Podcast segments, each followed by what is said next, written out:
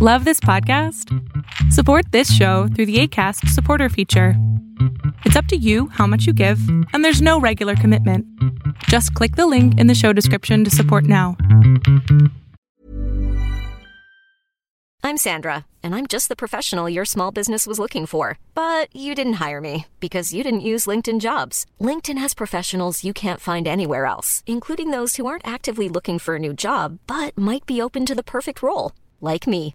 In a given month, over 70% of LinkedIn users don't visit other leading job sites. So if you're not looking on LinkedIn, you'll miss out on great candidates like Sandra. Start hiring professionals like a professional. Post your free job on linkedin.com/people today. The views expressed on this podcast are those of the participants, not of Reuters News. When we invaded in 2001, Afghanistan was a basket case at the bottom of virtually every human development indices.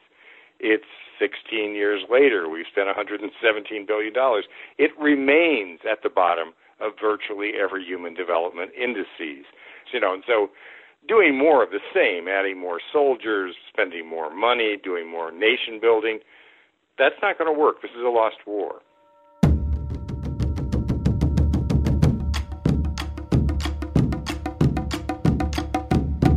You're listening to Reuters War College, a discussion of the world in conflict, focusing on the stories behind the front lines.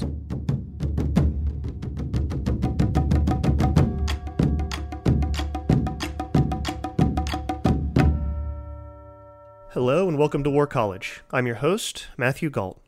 My guest today is journalist Douglas Wissing. He's here today to talk to us about Afghanistan, America's longest and least reported war, and also the subject of two books by Mr. Wissing, the latest of which is called Hopeless but Optimistic.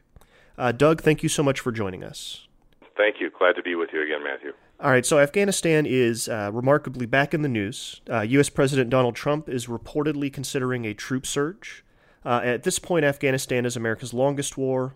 And uh, back in 2009, Barack Obama tried this. He had a troop surge where he sent an additional 30,000 troops to the country. And the numbers that Trump is reportedly considering are between 3 and 5,000. So, my first question for you, Doug, is how many troops will it take to win Afghanistan? That is a great question that's been asked down through the millennia. Alexander the Great asked that question. He had 90% of his of his horsemen tied up in Afghanistan. He he said Afghanistan, an easy country to march into, a hard country to march out of. It's for good reason called the graveyard of empires. At the at the peak, we the U.S. had a hundred thousand troops in Afghanistan at the height of the Obama surge, and you know here we are. Uh, it's now in our 16th year. Uh, that surge failed miserably. Now the the Pentagon is asking the Trump administration to have a, a mini surge, Surge 2.0. Some of the numbers are floating around from 3,000 to 5,000 without any indication as to why another few thousand soldiers would make a difference when 100,000 didn't. We do have to remember that the Taliban insurgency has been growing at double digits since at least 2005, and uh, each year growing at double digits. Well, we, we do need to remember that the long held Special Forces dictum is that if an insurgency isn't shrinking, it's winning. And that's the case that we have here.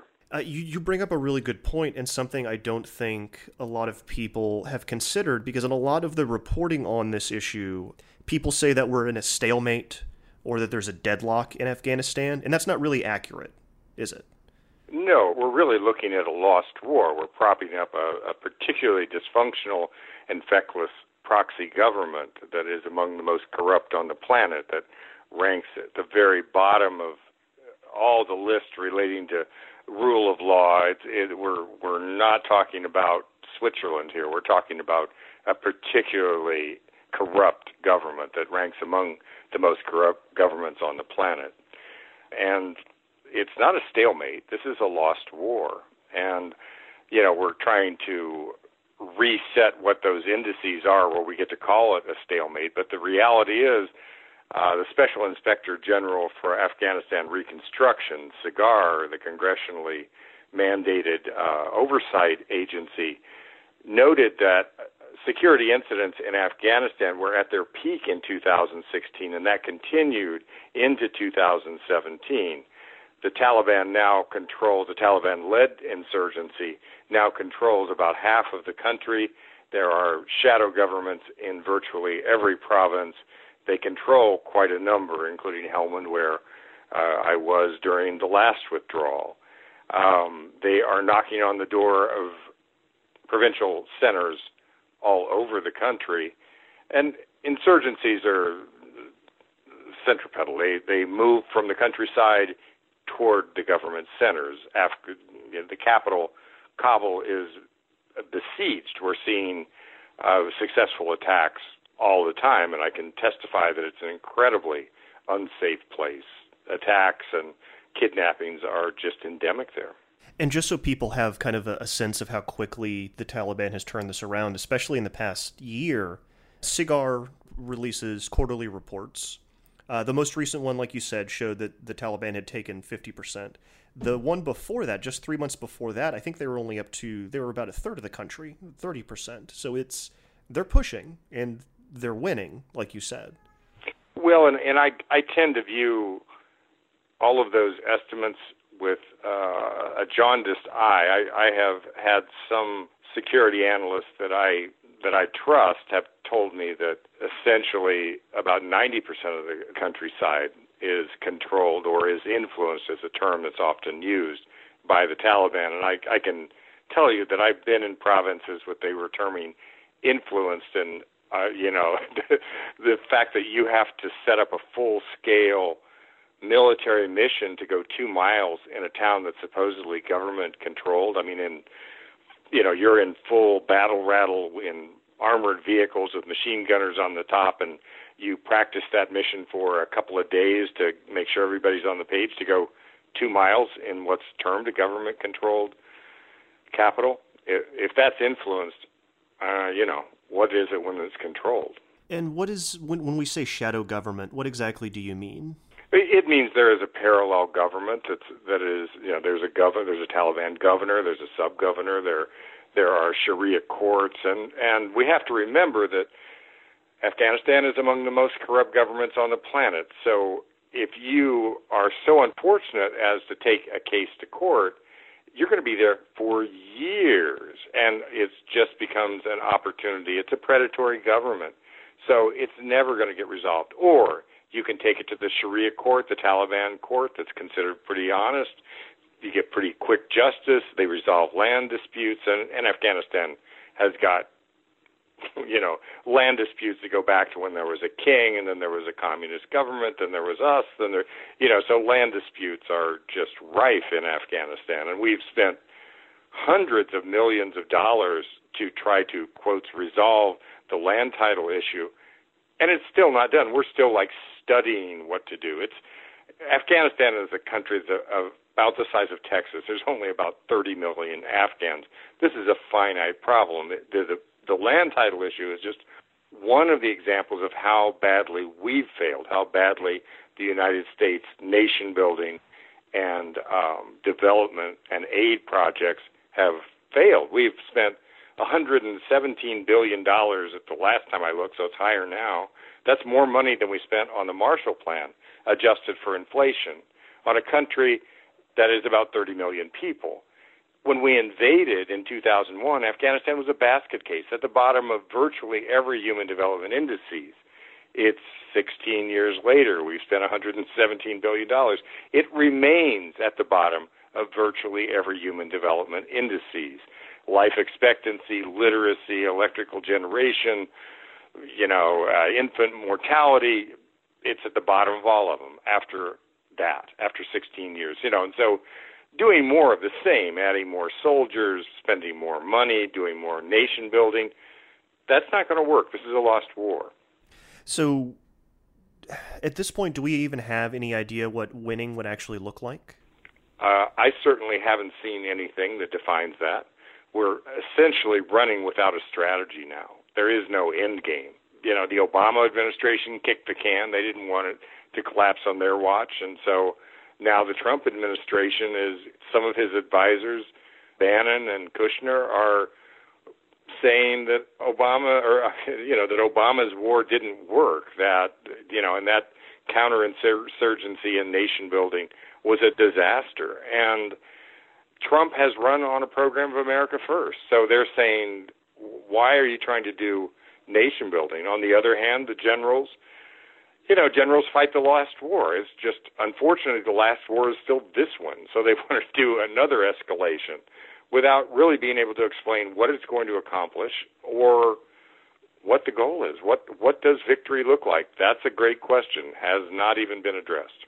Let's let's talk about those administration officials because from the reports that we're getting, the the guy in the room that's really pushing this troop surge is National Security Advisor H.R. McMaster. That's right. Do you have any idea what, what's your sense of him and why is this war important to him?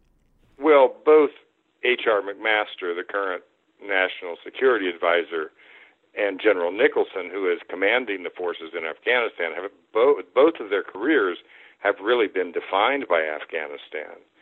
And the national security advisor, General McMaster, he commanded one of the major nation building military units in Afghanistan that's called Operation Transparency, which was an effort to try and get some handle on the corruption that led through the entire Afghan government up to the very top and reached down to the Taliban, where we were, as soldiers constantly were reminding me, we were funding both sides of the war. We are funding both sides of the war. We're pouring money in, and everybody's getting their cut of it. You know, everybody's in on the take. One intelligence officer, very smart intelligence officer, said, "It's the perfect war. Everybody's making money." So uh, McMaster really was deep into the counterinsurgency strategy. He was he was right there at the very top of those kind of nation building things and you know he's going back to what he knows he's he's really a supporter of you know we're trying to set up now new nation building things and they didn't work before they you know they got the they, they got sidelined when it became politically complicated because the Karzai government didn't want us to pursue that. They didn't want us to pursue uh, the corruption at the highest levels of the Afghan government. And and the new government, the Ghani Abdullah the National Unity Government, a particularly misnamed uh, organization, there's no real push. They say, "Oh yes, we're we're we're going to fight corruption." The country remains at the very top of the of the corrupt country list it, it feels odd to me that someone that was supposedly such a crusader for transparency and anti-corruption wouldn't get the message that that feels strange that McMaster doesn't isn't willing to do that? Yeah, I mean he he had a front row seat for all of this, right? I mean he's seen the same reports that you and I have seen and and has met the same people. Why is that such why does he have such a different takeaway? I, you know, the military is trained to continue the mission no matter what. That's just the way they're hardwired to do that. And when all you got's a hammer, everything looks like a nail. Um, Upton Sinclair, I, I'm sometimes remembering the muckraker Upton Sinclair, who famously said, It is difficult to get a man to understand something when his salary depends on his not understanding it. And I think as I have analyzed these toxic networks that can that include ambitious American careerists, corrupt Afghan insiders, for-profit American corporations, the elected officials that are dependent on the contributions from those corporations, and the insurgency that that network that connects it all. It makes sense to me. Everybody has something to gain. They, you know, if the I've been with military officers out in Taliban country, and you know, there's kind of a sense of giddiness if if an IED goes off on the you know near the convoy because everybody gets a combat arms patch, and that means that that colonel may go from being a colonel to being a brigadier general. There's just there's a lot of medals to go around, and with that, a better gig. That's on the military side. On the on the development and the military industrial side, giant contracts, gargantuan contracts, beyond almost our ability to comprehend. Sitting over here, where yeah, we're trying to scratch together money to fix our our collapsing infrastructure and you know bake sales for the schools and whatnot, and and the the military industrial and development industrial contracts that are, have accomplished nothing. We we have to remember that the American taxpayers are on the hook now for about a trillion dollars just for the Afghanistan war. And as the Pentagon once more, we spent 50 billion is what was appropriated approximately for uh, 2017 operations, military and development operations just in Afghanistan. You know, somewhere around a billion dollars a week. And if we contrast that with what was appropriated for the fight against ISIS in Syria, that is only about 5 billion. So 50 billion versus 5 billion. Afghanistan, while it is the forgotten war, as you mentioned, remains by far our largest foreign military engagement. It is just sucking money. And, and I, I'm also reminded of Osama bin Laden's pronunciamento back in 2004, where he announced the big strategy really was to bleed us until bankruptcy. You know, he he said in a, in one of his his uh, one of his talks, he said, you know, we we send a couple of Al Qaeda guys over there, a couple of jihadists, they wave their flags. The general send all those soldiers over there. We send a couple more guys over there, wave the Al Qaeda flag. You know, and and I keep thinking, the bleed till bankruptcy strategy is working like a charm right now. And we've got these other fights. We've got some serious, you know, national security challenges Russia, North Korea, ISIS, run down the list, and we're draining our resources off on this lost war. On that distressing note, we are going to pause for a break. I am Matthew Gault. You're listening to Reuters War College. We're sitting here with Douglas Wissing, and he's talking about the possibility of another troop surge.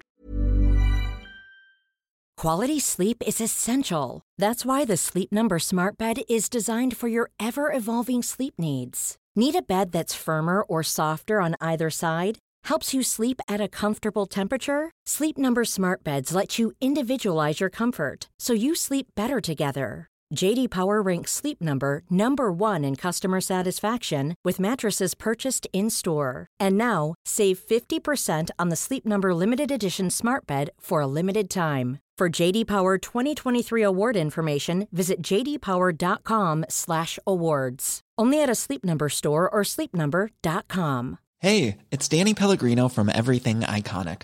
Ready to upgrade your style game without blowing your budget? Check out Quince. They've got all the good stuff, shirts and polos, activewear and fine leather goods, all at 50 to 80% less than other high-end brands. And the best part? They're all about safe, ethical and responsible manufacturing. Get that luxury vibe without the luxury price tag. Hit up quince.com slash upgrade for free shipping and 365 day returns on your next order. That's quince.com slash upgrade. In Afghanistan. Thank you so much for joining us.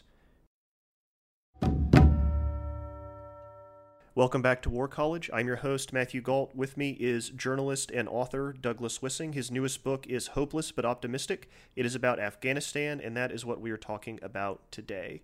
Uh, just before the break, you were talking about the other national security threats that are, are, are far more important than Afghanistan, but one of those being Islamic State. And we now know that Islamic State is operating in Afghanistan. Does that change this calculus at all, do you think? Well, you know, that's it's a little bit complicated there because the Islamic State did did begin to germinate in Afghanistan, and that was the result of us killing one of the Taliban leaders, and that was a splinter group was the a big part of that particular element. There's about 20 different insurgent groups in Afghanistan, the largest, of course, being the Taliban by far, and at its height there were only about 2,000 ISIS fighters in Afghanistan that were tagged as being ISIS. And you have to remember the U.S. opened the bank in Syria in our fight against ISIS. And the one thing the Afghans are not is stupid. They understood you could get more money by saying everybody's ISIS. So you have some instances where insurgent groups that maybe weren't ISIS suddenly got, you know, that tag put on them. But what's happened is ISIS does have an international agenda. The Taliban is essentially very nationalistic. They just want to get the infidels out of their country. That is their goal. So what you had was the Taliban was fighting ISIS also. The Taliban fighters were fighting ISIS. And this year, that number now is down to about 700. Now, we then made a fatal miscue. We dropped the MOAB bomb, 22,000 pound bomb on ISIS fighters over in Nangarhar, which is by far the largest collection over in eastern Afghanistan by the Khyber Pass. We dropped that. And what we did was the Taliban spoke out against the use of that bomb. That's our largest non nuclear bomb. And they're saying Afghanistan is once again being used as a testing ground for U.S. weapons, like we did with the drones. And it's kind of hard to argue with that. So we we we melded the Taliban and ISIS together against a common enemy, us, by the use of that bomb. So yeah, and also former President Karzai spoke out against it, as did some of his diplomats. We had a lot of Afghans that were really enraged by the use of that bomb. The Taliban and Islamic State are more friendly with each other after the use of that bomb. They at least allied on that particular issue. I've got a, I've got what may be an odd question. Do you? It, it's in in our discussions. It, it feels like the Taliban. Uh, obviously, they understand the country better. They're better, quite frankly, at winning the hearts and minds. They're more efficient. Would it have behooved us to try to establish some sort of power sharing with them or incorporate them into the unity government? Do you think that was a mistake? Well, I mean, one of the the root causes of all of this chaos is the Constitution that the U.S. and the other Western powers, primarily the U.S., imposed on Afghanistan that centralized all of the power after we invaded 2002, yeah, 2001. That that Constitution centralized all the power in a way that never had been the case in Afghanistan. It's always been an extremely decentralized country. It's a tribal country, and the key was kind of having lots of small power groups all over the country. We centralized everything under the Kabul government, and we centralized corruption in a way that's never happened before. It was when we invaded Afghanistan was you know somewhere in the middle of the list in terms of corruption. It was a lot less corrupt during both the Soviet era and during um, the Taliban era, but you know it's kind of in the middle and it just skyrocketed to the top of the list. At one point, it was number one in the world. It just went, you know, skyrocketed. It, you know, leapt up the list with a bullet, as they say. And um, there's been many criticisms that we really made a major mistake by not bringing the Taliban back to the table after, right after the invasion, and let them take part in some of the power sharing. It would have brought the Pashtuns back. It would have, you know, negated what went on. And then, of course, we had the the disaster of shifting our focus to Iraq and you know completely lost interest in Afghanistan, and, and the insurgency took off in those period in that period. But yeah, it was a big miscue, and and now we're saying, oh well, you know, one of the arguments is that we can uh, make it so difficult for the Taliban because you know it's quotes a stalemate, which it, as we've talked about, it isn't that they'll come to the negotiating table. Well, so let's think about this. When we had 100,000 soldiers in the country, the Taliban were essentially biding their time. They only controlled about 7% of the countryside. They didn't go to the negotiating table then. We were desperately trying to get them to the negotiating table to the point where it, it was almost like a comedy to watch how we were contorting ourselves to do this and it failed. They didn't need to do it. They knew they were winning. They were just waiting. They were just husbanding their forces. So, uh, you know, the Taliban have a great line that they've been saying forever, talking about asymmetrical war, where the U.S. has so much of a technical, you know, technological advantage. They say the Americans have the watches, but we have the time. They're very patient you know, if they need, if if there's another surge, if we, you know, nobody's got the the guts to send in another fifty thousand soldiers again. I there's that's not going to happen. I don't believe, but they'll just wait. You know, they they can meld back into the population. It's clearly a popularly supported insurgency.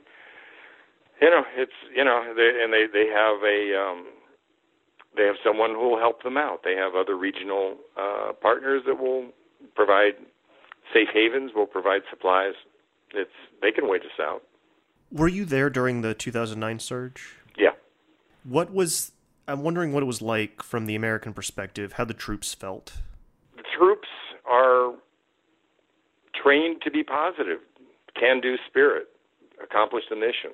So there was a period where people did feel like there was some hope. It was it was a pretty brief period, I have to say, and pretty quickly people began to understand the structural issues of what was going on, the corrupt government. We were our stated goal was to bind the people of Afghanistan to GIRoA, to the you know the, the government, the Islamic State of, of Afghanistan, and it was a totally corrupt, predatory government. So that's tough, isn't it? You just you know you can kind of think of how would it would work in the United States if if our government was totally as predatory as the Afghan government was and is. And then a foreign power came in and demanded that we ally with it. There would be resistance, don't you think? There absolutely would be. So, is there a possibility that this discussion about this next troop surge and the possibility of this troop surge makes people reassess why we're there and maybe we leave? Well, one would hope. I, I do need to mention that there is a new bill that has um, been introduced, H.R. 1666, that has been introduced by a bipartisan group of congressmen to to literally debate the Afghanistan war. We really haven't had this discussion since 2001. We're still running on the same congressional authorization that was passed in a an emotional frenzy after 9/11. That's still the authorization for this war 16 years later and the HR 1666 is hoping to have a congressional debate about whether we should continue this war. That seems pretty reasonable to me, and it would cut off funding, you know, and and you know, it'd have to be reauthorized and whatnot. The authorizations for the appropriations are given 10 minutes debate in Congress, five minutes for and five minutes against. That's it.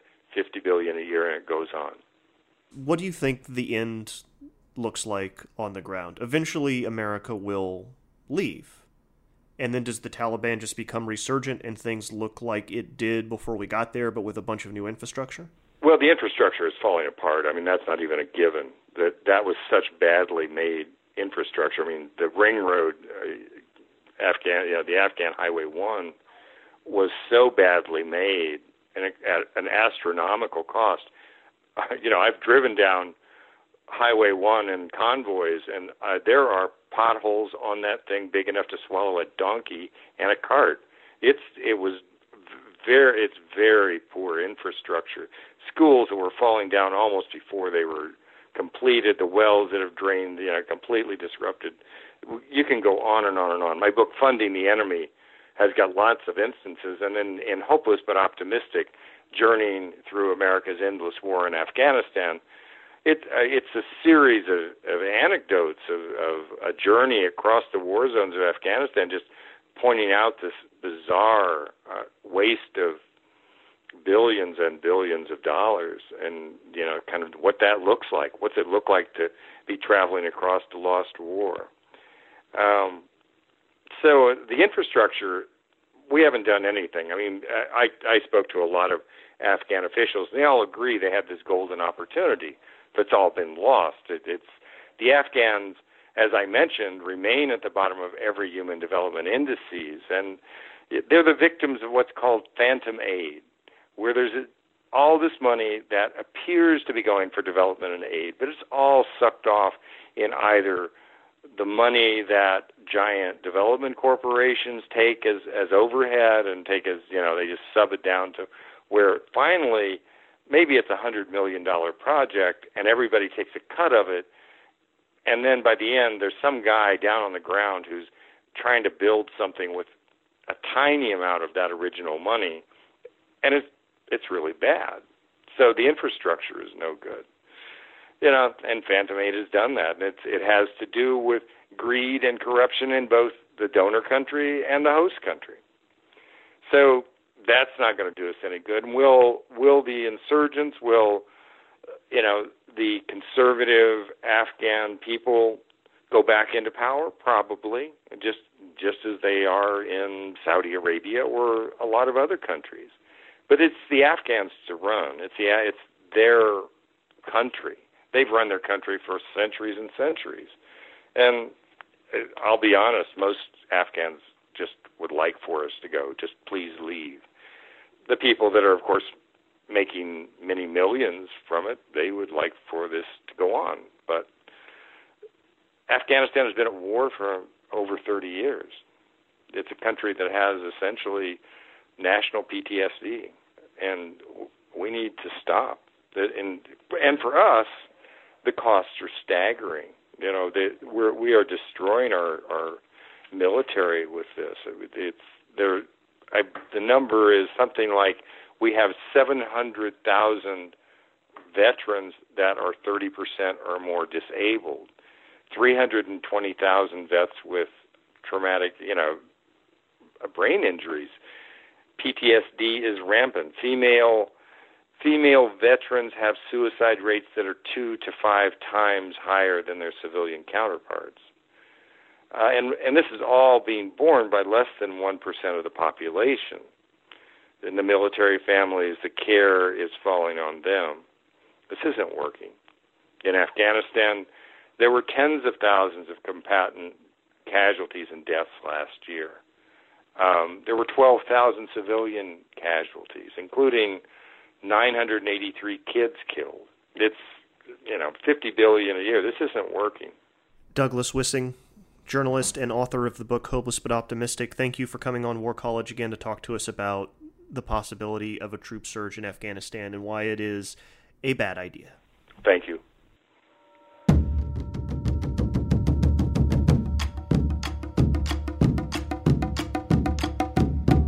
Thank you for listening to this week's show.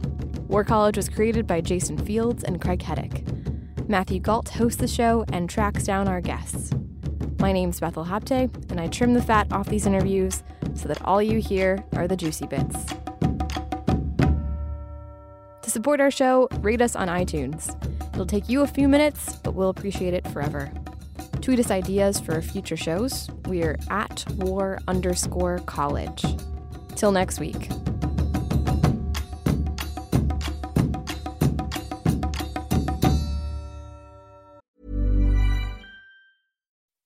When you make decisions for your company, you look for the no brainers. If you have a lot of mailing to do, stamps.com is the ultimate no brainer. Use the stamps.com mobile app to mail everything you need to keep your business running with up to 89% off USPS and UPS. Make the same no brainer decision as over 1 million other businesses with stamps.com. Use code PROGRAM for a special offer. That's stamps.com code PROGRAM.